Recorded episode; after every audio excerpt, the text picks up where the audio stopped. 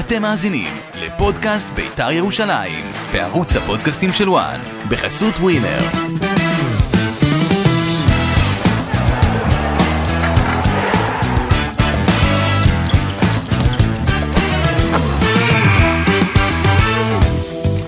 פודקאסט בית"ר ירושלים, אלי תבי איתנו. מה קורה אלי? מצוין, הכל טוב. אנחנו נפגשים אחרי המשחק של בית"ר ירושלים מול הפועל חדרה.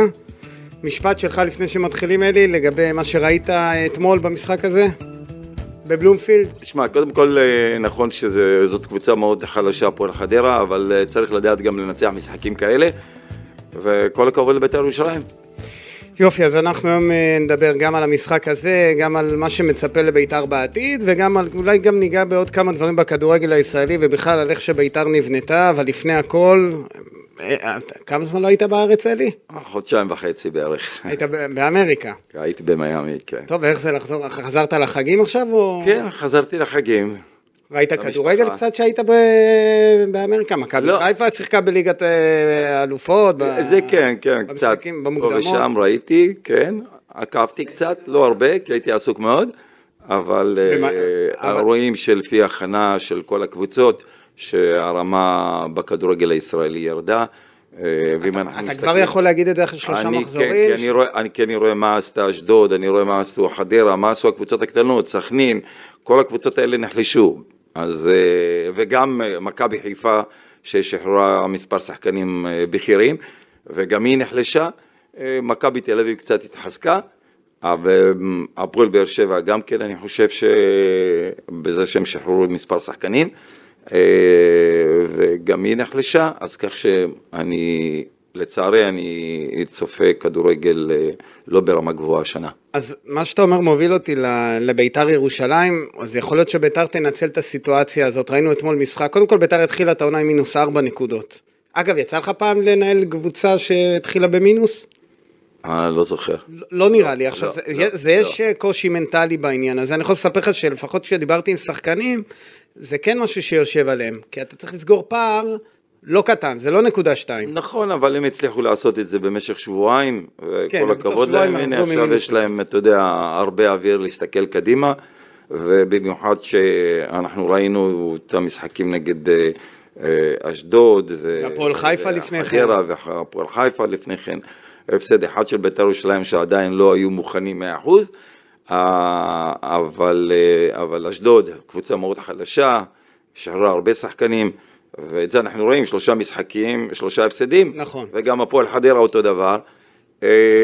נכון שצריך לדעת לנצח גם משחקים כאלה, אבל בוא נראה את בית"ר ירושלים נגד קבוצות יותר חזקות, זה המבחן האמיתי שלהם.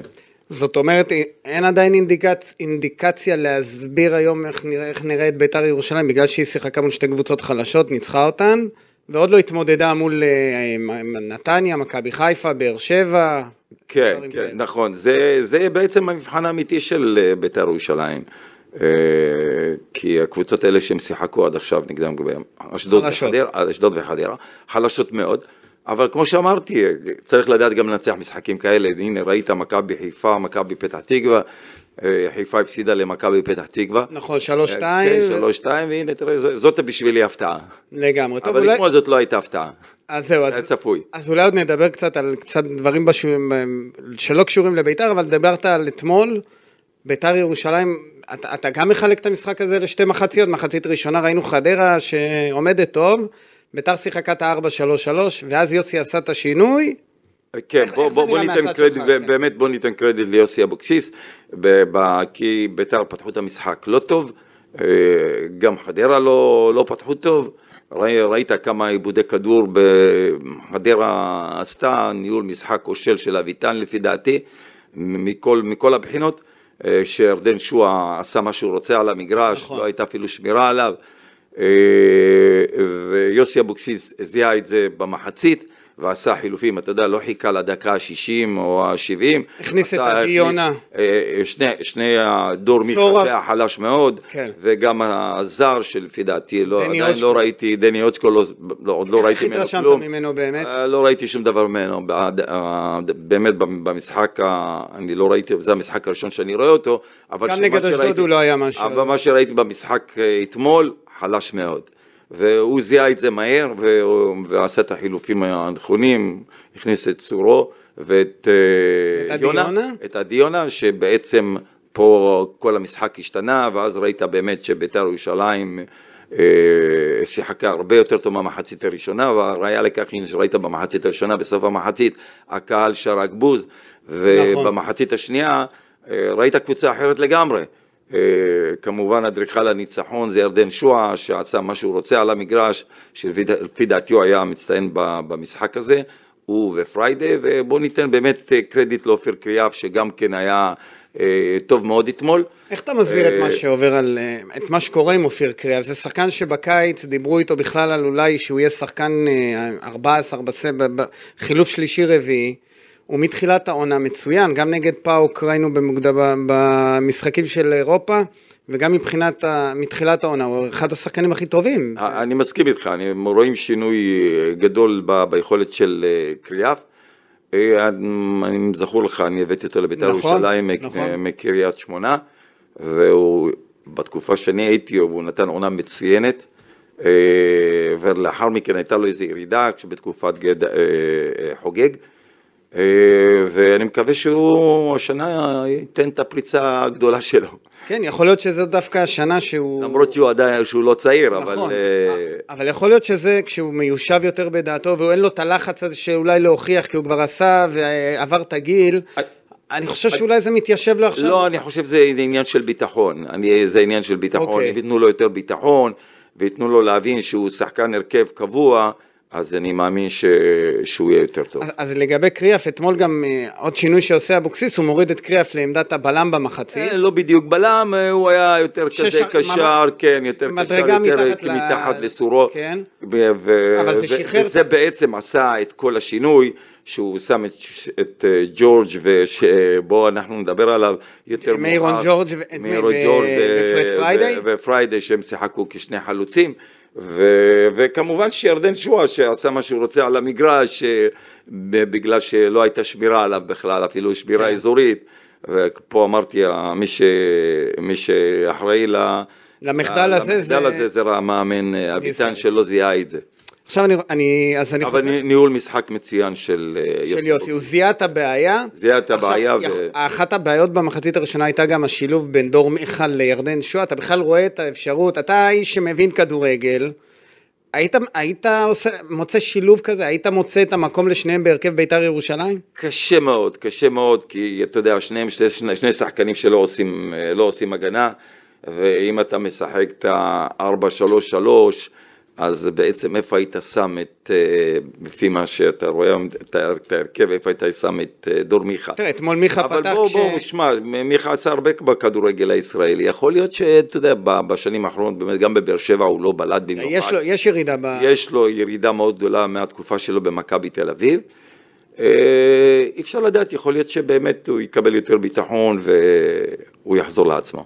אז אתמול מיכה יוצא ונכנס עדי יונה, מה ההתרשמות שלך מהילד הזה שיש, דיברת מקודם על חלק מהשינוי שביתר עוברת במחצית השנייה, ראינו עדי יונה, הוא אמנם קטן במימדים, אבל הוא נכנס לטאקלים ויש לו את הדריבל והוא שחקן, יש לו ראיית משחק, צריך אולי לקחת אותו השנה, ואתה יודע, לתת לו. כן, אני חושב ששחקן מוכשר, שאני חושב שצריך לתת לו יותר דקות משחק, ואני חושב שגם יש לו מקום בהרכב, אם אתה רואה את החומר שחקנים שיש היום בביתר ירושלים, אני חושב שיש לו מקום בהרכב, ואת זה ראינו גם כן במחצית השנייה כשהוא נכנס. לגמרי, אבל אתמול לא פתח סורו בהרכב, וסורו זה שחקן שאמור להיות בהרכב, כך שאם אתה בונה את הפאזל של אבוקסיס, אז אם אתה הולך עם קריאף קשר, שהוא אמור לשחק לאור היכולת ויסמאיל וסורו, אז מה אתה מוותר על דני אוצ'קו, הבאת קשר זר.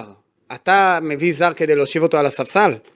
שמע, זה כישלון, הם נכשלו פה בהבאת הזאת, בהבאה של אוצ'קו. אתה לא נותן לו עוד זמן, או שאתה מבחינתך כבר זיהית את ה... שמע, יוסי אבוקסיס יכול לראות את זה גם באימונים, אם באמת זה משחקים ראשונים שלו, אתה יודע, שחקן זר מגיע, לוקח לו זמן להתאקלם, יכול להיות שהוא יעשה את הפריצה שלו, אני לא מכיר את השחקן, לא ראיתי אותו, משחק, אני גם אפילו לא יודע איפה הוא שיחק לפני, אבל אפשר לראות לפי הרקורד שלו איפה הוא שיחק לפני, באמת אם יש, באמת אתה רואה שיש בשחקן הזה פוטנציאל לתת את הפריצה קדימה, ולתת לו את הביטחון, אם לא, אז אין מה לעשות, הרבה שחקרים יושבים היום בספסל, אתה רואה בקבוצות אחרות גם כן נכון, אנחנו במכבי חיפה שבחרו זרים, שחלקם לא שחקנים עדיין. זה לא חייב, אתה מביא שחקן זר, אם הוא לא טוב, אין לך ברירה ולשים אותה בספסל, אז צריך לעשות את זה, מה שטוב לטובת הקבוצה. לגמרי, אז אם אנחנו מדברים על זרים, מעניין אותי עוד מעט יהיה לשמוע איך אתה היית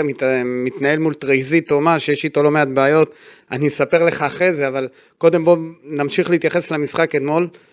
פרד פריידי, מיירון ג'ורג', היו הרבה סימני שאלה, ברמה המקצועית אני מדבר, ברמת הכדורגל, אם שניהם יכולים לשחק ביחד, בגלל שהם כביכול שחקנים דומים, במימדים, במוגבלים טיפה אולי במהירות, למרות שאני חושב שפרד פריידי יש לו מהירות וטכניקה, ויוסי תמיד אמר, הם יכולים לשחק ביחד, אבל זה מגביל את בית"ר בשיטה, כי ב-4-3-3 זה נראה לי קצת בעייתי. כן, אז הם יכולים לשחק את ה-4-4-2, אבל, שמע, אם אתה שואל אותי לגבי מיירון ג'ורג', אני אישית לא התרשמתי ממנו, למרות שהבקיע 3 שערים, למה הוא עוד לא הגיע? עוד לא, כי שמע, אין לו, תשמע, אם אני רוצה, אם אני משווה אותו לניקולסקו, אז ניקולסקו ברמה הרבה יותר גבוהה ממנו, הרבה יותר מהיר ממנו, גולר, למרות שהבקיע 3 שערים, ובוא לא נשכח, השערים היו נגד קבוצות מאוד חלשות, כן. אז כך שאני גם לא מתלהב, לפי מה שאני ראיתי, עוד מוקדם להתלהב. מוקדם להתלהב מהשחקן הזה. כי אתה יודע, כבר מדברים איתי על השלישייה, ירדן שואה, מיירון ג'ורג' ופרד פריידי, כמו השלישייה של ניקולסקו, אספריה וירדן שואה, זה עוד מוקדם. אין מה להשוות בכלל, אני כבר אומר לך, אפילו לא מוקדם, אני אומר לך גם עכשיו. לא ברשווה. לא ברשווה בכלל. אספריה וניקולסקו הם שחקנים מצוינים. אני לא חושב שבית"ר ירושלים הביאו עדיין שחקנים שיכולים להחליף את שני השחקנים האלה. לא מיירון ג'ורג' ואני לא, ועדיין מחפשים עוד שחקן כנף, כן. אבל בינתיים שניהם הרבה יותר טובים ממה שיש היום לבית"ר ירושלים. אז אתה אומר שמיירון ג'ורג' הוא חלוץ, קודם כל הוא שונה מניקולסקו. הוא שחקן רחבה, הוא יותר דומה לפיירו ממכבי חיפה. גם לא, גם ניקולסקו היה לו גם את זה, הוא גם היה שחקן רחבה, והוא גם מהיר, ויש לו גם אחד שאת זה אין לג'ורג', יש לו אולי שחקן רחבה, אבל אתה לא רואה את הטכניקה, אתה לא רואה טכניקה פה, אתה לא רואה מהירות, חסר לו הרבה כדי להגיע לרמה של ניקולסקו. אז אתה אומר שהוא לא בלבל של ניקולסקו, הוא לא תחליף מספיק טוב בשלב הזה כמו שאתה רואה לניקולסקו? לא, לא רואה. פרד פריידי זה רמה גבוהה מבחינתך? פריידי לפי תחקי שחקן מצוין, יש לו 1-1, יש לו מהירות, ועובדה שגם כשהוא נכנס העונה שעברה, שהוא שיחק במשחקים שהוא שיחק, הוא היה טוב מאוד. חצי גמר וגמר גביע, נכון? כן, עשה את ההבדל. ואני מאמין שהוא יהיה גם יותר טוב השנה, אני דווקא חושב שהוא שחקן טוב. תראה, אחת מנקודות התורפה של בית"ר ירושלים, גם בעונה שעברה הייתה כמות הספיגות שהיא סופגת, אנחנו גם השנה הם התחילו צולע מבחינת ההגנה, ראינו מול פאוק לא מעט בעיות עם אדי גוטליב, ואבוקסיס מנסה לגבש לו איזשהו סגל, זה מתקבע ככה נראה על אורל דגני ואורי דן, עם בן ביטון ומורוזוב, אתה שלם עם ה... לא, אני לא שלם. זה מספיק טוב לבית"ר ירושלים? אני לא חושב שההגנה מספיק. אם יש מישהו שאני יכול לציין אותו בהגנה, באמת כאחד שיכול להחזיק את הגזע השוער. מיגל סילבה. כן, מיגל סילבה שוער טוב מאוד. ההגנה בינונית, לא יותר מזה. אז יש מקום להתחזק, כי תראה, קודם כל יש לך את אדי גוטליב שעדיין נמצא בבית"ר. יש לך את עומר קורסיה שאמור להיות איזשהו חילוף לדגני ואורי דן. שחקנים בינוניים כולם. אז אתה אומר שיש בעיה לבית"ר בהגנה. כן, יש בעיה, עדיין אתה לא רואה איזה שחקן מרכזי בהגנה שיכול להחזיק את כל ההגנה. אני לא רואה מישהו, מכל השמות שהזכרת אני לא רואה. מרכז הגנה של אורל דגני ואורי דן לא הכי טוב. לא מספיק טוב. וזה שאין מחליף לבן ביטון בסגל. בן ביטון הוא מגן ימני, אין לו מחליף, אבישי כהן כמובן במכבי תל אביב. אם כשאני מסתכל על הסגל של ביתר ירושלים, אם מחר אין בן ביטון, מי משחק מגן ימני? אין מגן ימני. כן, מה שיוסי אבוקסיס יצטרך להיות יצירתי. אז צריך גם להביא מגן ימני. כן, נכון, מסכים. וכשביתר נשענת על בן ביטון ומורוזוב גם, הוא שוב, המחליף שלו זה ליאון מזרחי, שהוא שחקן צעיר, שהוא לא יכול להתפתח. אני גם כמוך מזה איזושהי נקודת תורפה עדיין בהגנה של ביתר, כאילו במערך, בחוליית ההגנה, זה לא מושלם, זה לא טוב. אורל דגני, אמנם שחקן, אתה יודע, עם ניסיון והכל, אורי דן, גם אתמול אגב, היה לאורי דן משחק לא רע. היו לו כמה, ראיתי כמה... כן, אבל בואו, תשמע, כשאתה משחק נגד, ראית את החלוצים של אשדוד, של חדרה, זה לא, אי אפשר בכלל, הם לא סיכנו את השער בכלל, לא הגיעו כמה, הגיעו עד, ראית כל, בקושי הצליחו לעשות דאבל פאס אחד. נכון. אז זה לא היה מבחן אמיתי באמת להגנה, ההתקפה של... כן, אבל התקפה של חדרה לא יכולה להעמיד באמת במבחן אמיתי. כן, במבחן אמיתי נגד קבוצות יותר טובות. טוב, אז תשמע, לביתר יש ריינה ואחרי זה הפועל תל אביב. ריינה שוב, זו קבוצה שראינו שעושה בעיות גם למכבי תל אביב וגם לבאר שבע. לא יהיה קל לביתר בחוץ בריינה. ואחרי זה הפועל תל אביב וחוזרים לטדי.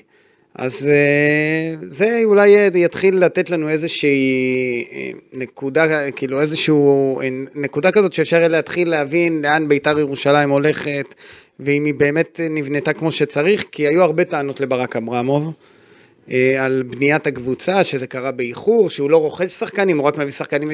לא, אני חושב איפה טעות, אני מאמין שאברמוב רוצה לעשות טוב לביתר ירושלים, אבל אני חושב שהוא טעה בהתנהלות שלו לגבי ניקולסקו ואספיריה, כי הם שני שחקנים שהפקיעו כל כך הרבה שערים, כל אחד מהם אם זה 17 שערים, כן. אז תאמין לי, אם הוא רצה להשאיר אותם, יכל להשאיר אותם... יגידו לך שהם רצו ללכת.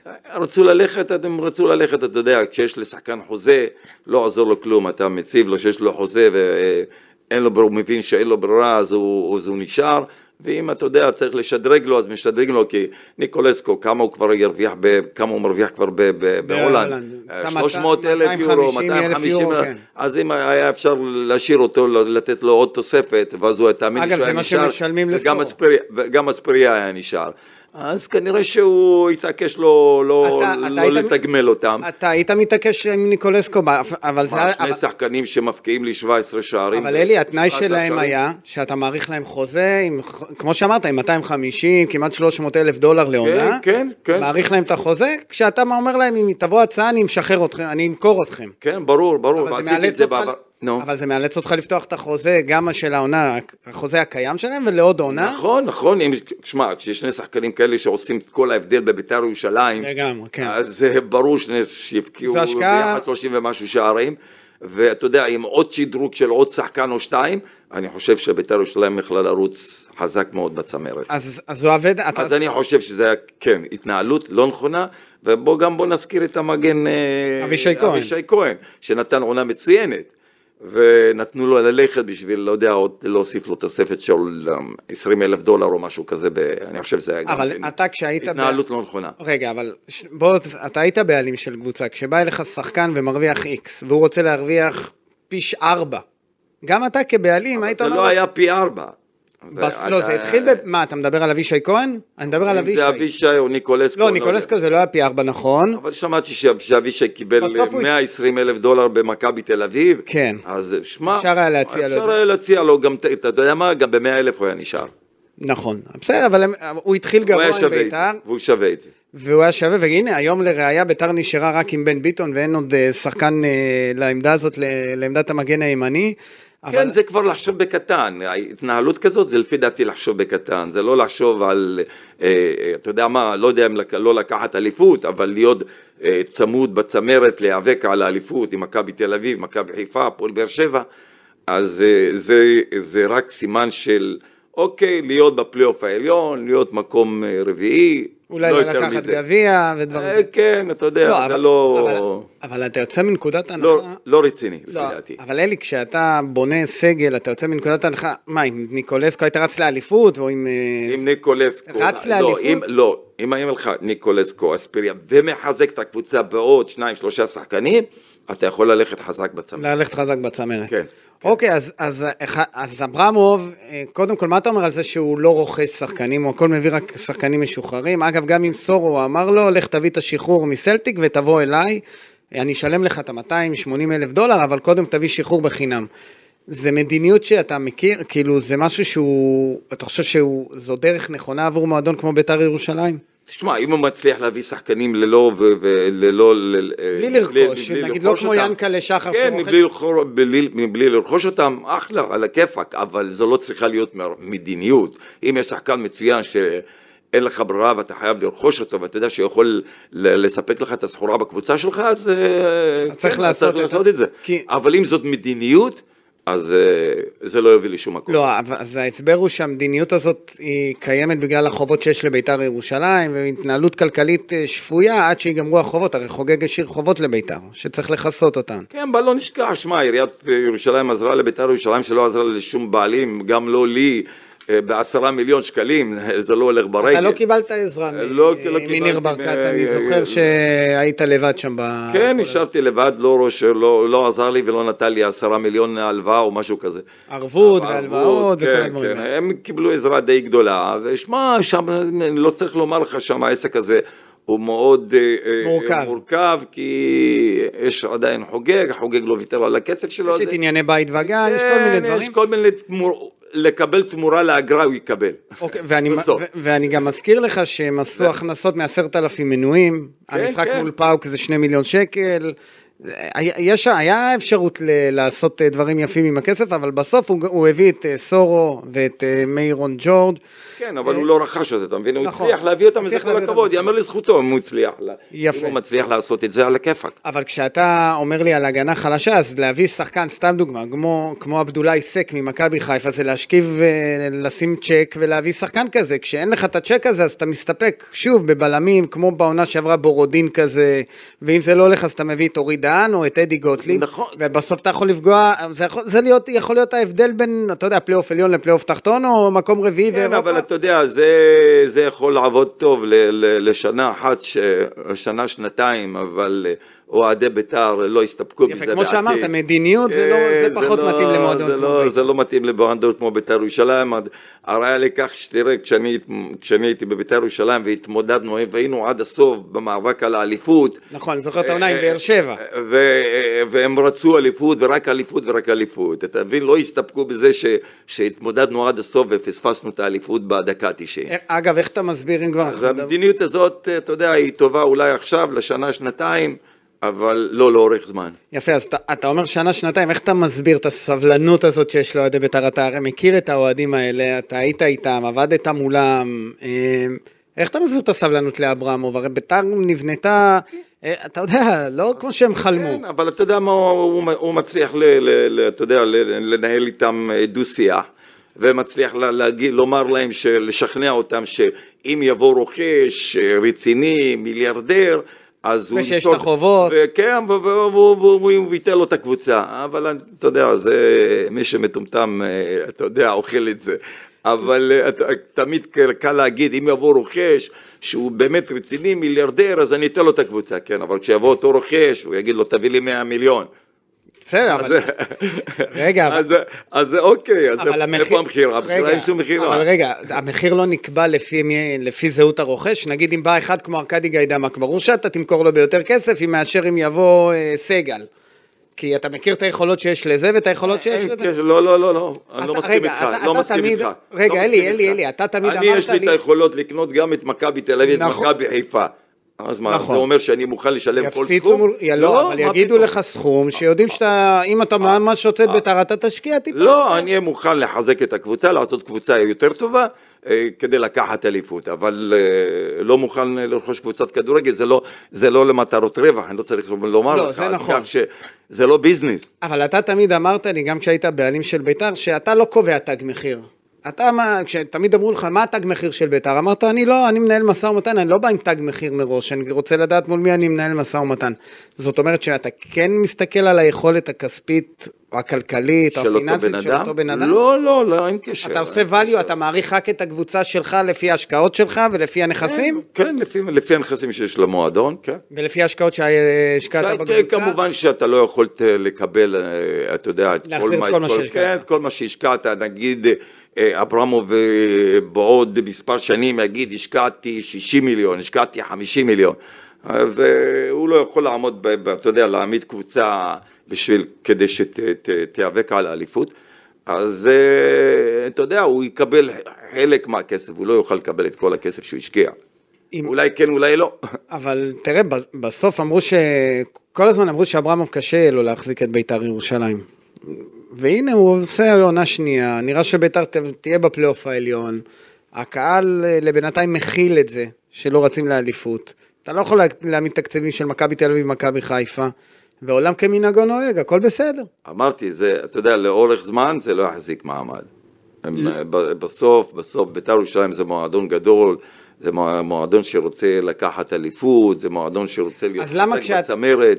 למה כשאתה היית בעלים ויש לך את היכולת, כמו שאמרת גם מקודם, אתה יכול לבוא עכשיו ולעשות תקציבים מאוד מאוד גדולים. למה מראש אתה לא באת ואמרת, אני הולך להתמודד עם התקציבים הגדולים של מכבי חיפה, מכבי תל אביב ובאר שבע, כדי להביא את בית"ר לאליפות? לא, כי אני ידעתי שכדי באמת להתמודד, לעשות זה בצורה שקולה. ואתה יודע, להביא שחקנים, לא לבוא לשלם לשחקן שהוא שווה 200-250 אלף דולר, לא לבוא לשלם לו 500 אלף דולר. כמו שעושים במכבי תל אביב. כמו שעושים במכבי תל אביב. אולי גם ההצלחה שלך בהפועל תל אביב. או בהפועל באר שבע. אוקיי, וגם כן, כי אני עשיתי את זה בעבר וזה הצליח. אז זהו, זה יכול להיות שההצלחה בהפועל תל אביב גרמה לך לחשוב, הנה, זה עובד גם בלי. ולא היה רחוק, לא היה רחוק שגם הייתי לוקח אליפות בתקציבים הרבה יותר נמוכים ממכבי תל אביב ומכבי חיפה, ואני אזכיר לך שגם בתקופה שלי בבית"ר ירושלים, מכבי חיפה ראתה את הגב של בית"ר ירושלים כל השנים. עם תקציבים הרבה יותר גבוהים. אז, וכל שנה היינו בצמרת, ואף פעם לא חשבנו, אוקיי, להגיע לפלייאוף העליון זה הישג. ההישג שלנו היה להתמודד על אליפות במשך כל השנים. באירופה, תמיד שם המטרה, שזה מינימום של המינימום. מינימום של המינימום. בלי אירופה, לפי דעתי, זה כישלון. גם בית"ר ירושלים, בגלל שהליגה היא חלשה מאוד, היא חייבת להגיע לאירופה. למרות מינוס 4 נקודות. אני לא מדבר על הפלייאוף העליון, פלייאוף העליון בשבילי זאת לא הצלחה.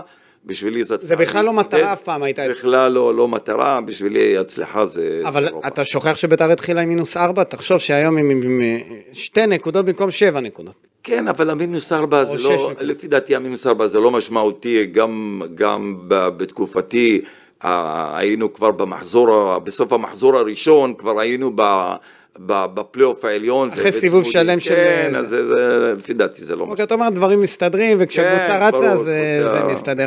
אני רוצה לגעת איתך בנושא... זה בסך הכל, 4 נקודות זה ניצחון וטקו. כן, זה משהו ש... למרות שאבוקסיס חושב שזה המון, וגם... לא, בכלל לא, זה לא המון. ירדן שועה. אתה עקבת אחרי ההתנהלות של בית"ר ירושלים, קודם כל שחקן, הוא היה שחקן של בית"ר כרגע, היה איזה אירוע שפתאום הוציאו הודעה שירדן שום יוצא מהסגל של בית"ר, שוב בגלל ענייני חוזים, זה הזכיר לי קצת לי, שוב תקן אותי אם אני טועה, את מה שקרה לך עם עומר אצילי. זה דומה או שזה לא אותו מקרה? לא, זה לא אותו מקרה. כי אם עומר אצילי גם היה לך איזשהו תנאי, הוא לא ישחק, הוא כן ישחק, יעריך חוזה, לא יעריך חוזה, זו הדרך להתמודד עם שחקנים שמסיימים חוזה בעונה, עונת חוזה מה שנקרא, עונה האחרונה, אין דרך אחרת להתמודד עם שחקן שמסיים לך חוזה והוא שווה הרבה כסף, והוא חייב לחתום לך על חוזה. נכון, שמע, כל עוד השקעת בשחקן, אם עומר אצילי השקעתי בשחקן הזה המון, וכמובן שנשאר לו עוד שנה לסוף החוזה וגם עשה לך בעיות. נכון, הייתי מוכן לשדרג לו, אבל היה לו סוכן שרצה לדחוף אותו לחול, כי היה לו אחוזים, הסוכן הוא זה בעצם שדחף אותו ללכת איתי לבוררות, כי אתה יודע, הוא רצה להרוויח יותר כסף דרך מחירה, דרך העברה לחול, כן. וכמובן שלא הסכמתי לשחרר אותו, הוא הלך לבוררות, והבורר בצורה הזויה שלא קרה דבר כזה אף פעם בכדורגל העולמי, שחרר אותו בתמורה לסכום מסוים. סכום של 700,000...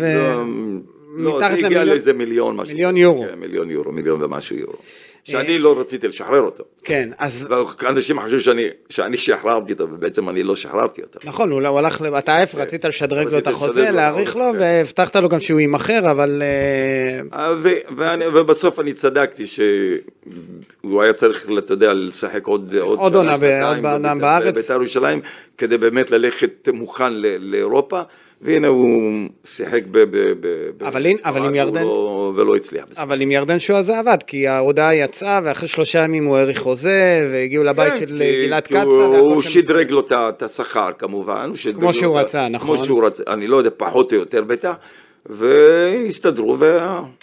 אבל השוט הזה של לאיים על שחקן שהוא יהיה ביציע, זה הכלי היחיד שיש לבעלים של בית"ר? כולם נוהגים כך בכל העולם. בכל העולם. בכל העולם נוהגים כך, אז כך שאין לי טענות לגבי אברמוב, לגבי זה אני חושב התנהל נכון. כי גם צריך לזכור, בית"ר רכשה, אמנם לא אברמוב, אבל בית"ר רכשה אותו ב1.5 מיליון יורו, זה השקעה שאתה אומר, איך אני אפסיד את השחקן הזה בינואר, הוא יכול להיות חופשי, אין דרך אחרת להתמודד, ואברמוב היה צריך לשלם לו את ה1 מיליון שקל שהוא רצה בעונה, ושילם לו.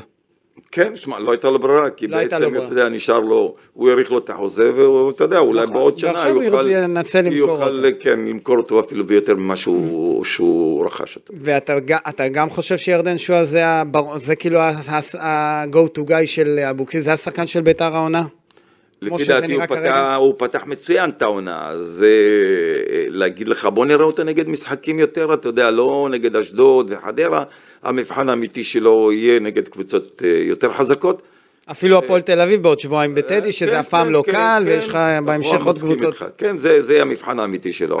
בינתיים המשחקים האלה, כי נגד הפועל חיפה בית"ר ירושלים הפסידה, שני המשחקים האחרונים האלה, שאני אומר שגם כן משחקים כאלה צריך לנצח, זה עדיין לא המבחן האמיתי של בית"ר ירושלים. אני מסכים איתך, זה לא המבחן האמיתי, אבל אנחנו מתחילים לראות קבוצה שמעצבת איזושהי, מתחילה איזושהי דרך, בואו נראה באמת אם זה יחזיק מעמד, כי במפגשים מול מכבי תל אביב, מכבי חיפה ובאר שבע, אגב באר שבע, זה מבחן, כאילו, איך אתה רואה את באר שבע, נגיד, לא רק ביחס לבית"ר, בכלל ביחס לליגה, זה לא אותה קבוצה, זו מפחידה שהייתה פה, זה לא אותה קבוצה, ותראה הם שחררו שחקן מאוד חשוב, את רמזי ספורי ואת סגיב יחזקאל, וזה קורה ממש ב... שאני לא מבין איך הם שחררו, כי הוא אחד השחקנים הטובים שהיו... ניר, אתה מדבר על רמזי? לא, על סגיב יחזקאל. אבל קיבלה עליו כסף, זה גם עונה אחרונה.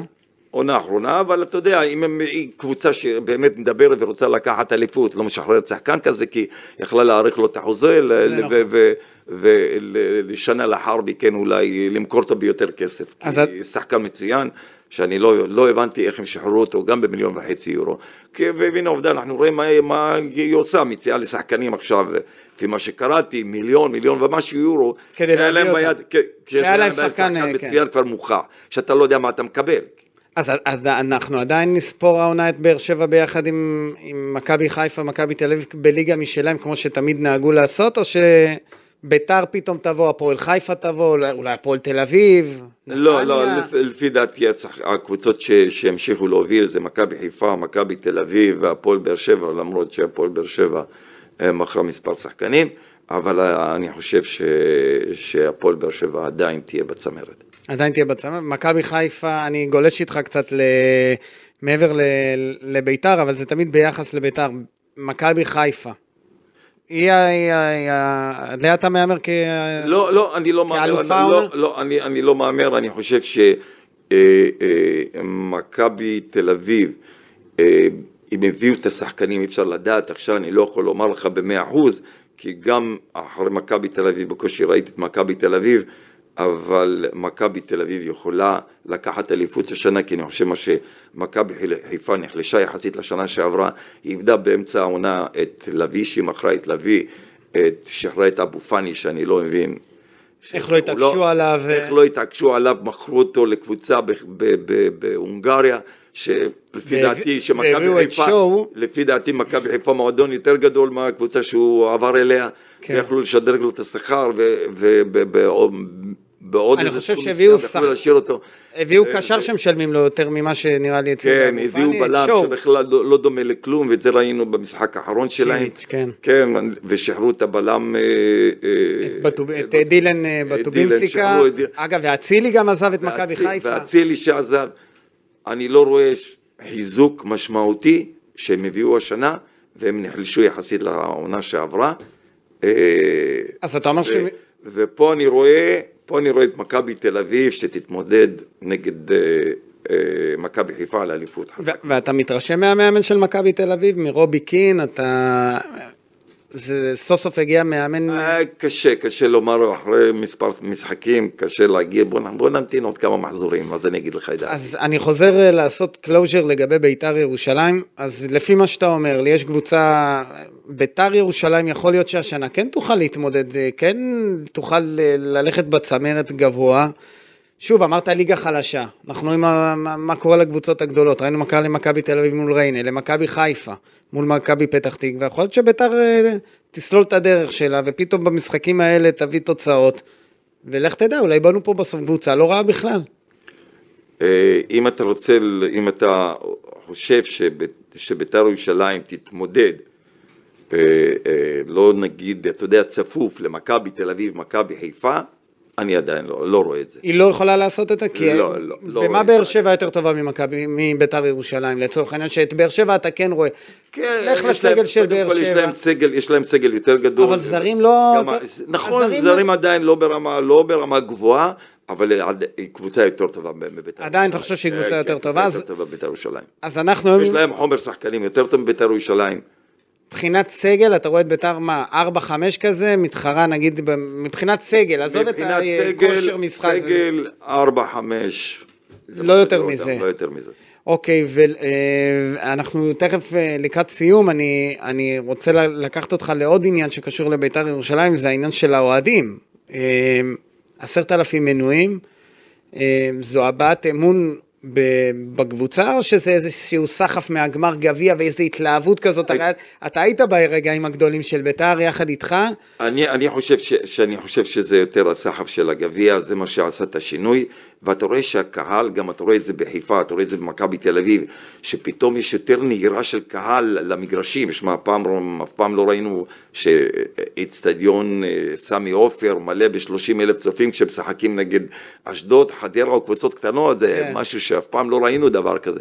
אני חושב שיש איזו התעוררות, במיוחד אחרי הקורונה, שלא ראו הרבה זמן כדורגל, התעוררות שהקהל מאוד צמא לראות משחקי כדורגל. נכון, וראינו בבלומפילד, תשמע, נגד חדרה, 15,000 אוהדים בבלומפילד הגיעו לראות את ביתר ירושלים אתמול, זה באמת, זה משחקים שפעם היו 8,000 אוהדים. כן, ורמה נמוכה, ולא רמה גבוהה. אז יש התלהבות, אני מסכים איתך. התלהבות צמאים לראות כדורגל, נקודה. ואני חושב שהגביע עשה איזה משהו, אתה הרי היית מהבעלים של ביתר, אתה יודע, זה שמכל דבר קטן אפשר לעשות רעש גדול. נכון, הגביע עשה המון, נתן באמת, וגם לפי דעתי אני חושב את כל העניין הפוליטי היום שיש שמאל, ימין, יותר הזדהות של הימין, עם ביתר ירושלים, אז כנראה שגם כן יש בזה משהו. אז אתה אומר זה עוד משהו, עוד נדבך כזה שהוסיף עוד קהל. שהוסיף להתלהבות. אם ביתר משחזרת את העונה שעברה, שזה גביע, אבל פלייאוף תחתון, זה הצלחה מבחינתך? גביע ופלייאוף תחתון.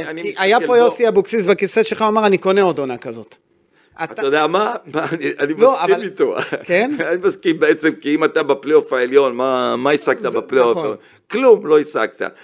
ובגביע זה גם תואר וגם אירופה, אז זה יכול להיות... ברור שבעונה שעברה בליגה הם היו כישלום, בגביע הישג אדיר, אבל... אתה יודע מה, אני הולך בראש של יוסי. טוב, אני אנצל את זה שאתה פה, למרות שאנחנו פודקאסט... עם קדר שחקנים שיש לו היום, אני הולך איתו. אני גם, זה עונה חלומית גם, תראה מה היא עשתה לביתר ירושלים. אני אנצל את זה שאתה איתנו פה, אמנם זה פודקאסט של ביתר, אבל קצת על הנבחרת, איזה מילה שתיים, ראית את המשחק של הנבחרת, גם ברומניה וגם פה? כן, ראיתי נגד רומניה, פה לא ראיתי, אבל התרשמתי מאוד מהמשחק נגד רומניה, במשחק השני הבנתי שהיה חלש מאוד. של הנבחרת, שניצחו בדקה 93. כן. אבל קשה מאוד, קשה מאוד, אי אפשר לדעת, אי אפשר לדעת, באמת. כי באמת שיש להם בית, לפי דעתי, של קבוצות לא חזקות. אז אתה חובה לעלות מהבית. חובה לעלות, כן. אם לא, זה יהיה כישלון, לפי דעתי. של מי? של בניון וחזן? ברור, של כל ה... ואז יזכירו להם את ערן זהבי כל הזמן? ואז בדיוק יזכירו את ערן זהבי. אני חושב דבר כזה שאני, אם יש לך שחקן טוב, אוקיי? לא צריך להתעקש. ולחשוב על המטרה, המטרה זה להגיע להישגים, להביא את נבחרת ישראל ליורו, ותמיד זה היה גם כן הקו שלי, ולא, אתה יודע... מה, ללכת עם השחקן, היית נותן לרן זהבי חדר? כן, הייתי נותן לו וילה, לא חדר. גדול. טוב, אנחנו מסיימים, אני רוצה לקחת אותך למשחק הבא של בית"ר ירושלים, מול ריינה, בחוץ. כבר דיברנו על מה שרייני עשתה למכבי תל אביב, זה טקו, 1-1, ונגע מול באר שבע יוצא נקודה. אימור שלך, יחסי הכוחות, איך אתה רואה את המשחק הזה בשבוע, בשבת הקרובה? אני חושב מי שינצח את המשחק הזה, זה בגלל, אני חושב זה הקהל, בגלל שיבוא הרבה קהל למשחק הזה של בית"ר ירושלים, שזה תהיה להם אווירה ביתית. אני רואה ניצחון של בית"ר ירושלים. למרות שריינה זה לא קל, זה מימר, זה לבוא, בית"ר שוב תצטרך... אגב, אלי, איך אתה רואה את זה שבית"ר צריכה פתאום לשחק כדורגל ולא מעברים עם המהירות של אספריה וניקולסקו? אני חושב שאבוקסיס שינה את הקו חשיבה שלו מסטיגמה של מאמן הגנתי, פתאום אתה רואה, ואני חושב שהביקורת של כל הזמן שדיברו עליו, על העניין הזה, וגם אנחנו בתוכניות שלנו, דיברנו על זה שהוא משחק יותר מדי נגנתי, לקח את זה לתשומת ליבו, התחיל לשחק פתאום פתוח, 4-3-3, חזר, ותמיד אמרתי, אני דוגל בשיטה הזאת של 4-3-3, והנה העובדה. זה לבינתיים הולך לו. והולך לו. יפה מאוד. בלונג רן זה ילך. טוב, בוא נראה שהוא ימשיך באמת, ונראה איך הוא ישחק גם במשחקים מול מכבי חיפה ומכבי תל אביב, שהן קבוצות עדיפות, וזה יהיה מעניין... ואז הסטיגמה תוסר ממנו של מאמן... באופן סופי. באופן סופי, שכל פרשן אומר שהוא מאמן הגנתי. יפה. טוב, אז עד כאן הפודקאסט של בית"ר ירושלים. אלי, תודה רבה שבאת. היה מעניין כרגיל. שנה טובה. שנה טובה, גמר חתימה טובה. תודה לאופק המפיק שלנו, ואנחנו עד הפעם הבאה אחרי המשחק מול ריינה, ניפגש פה שוב. תודה רבה, תודה אלי. כל טוב. ביי ביי.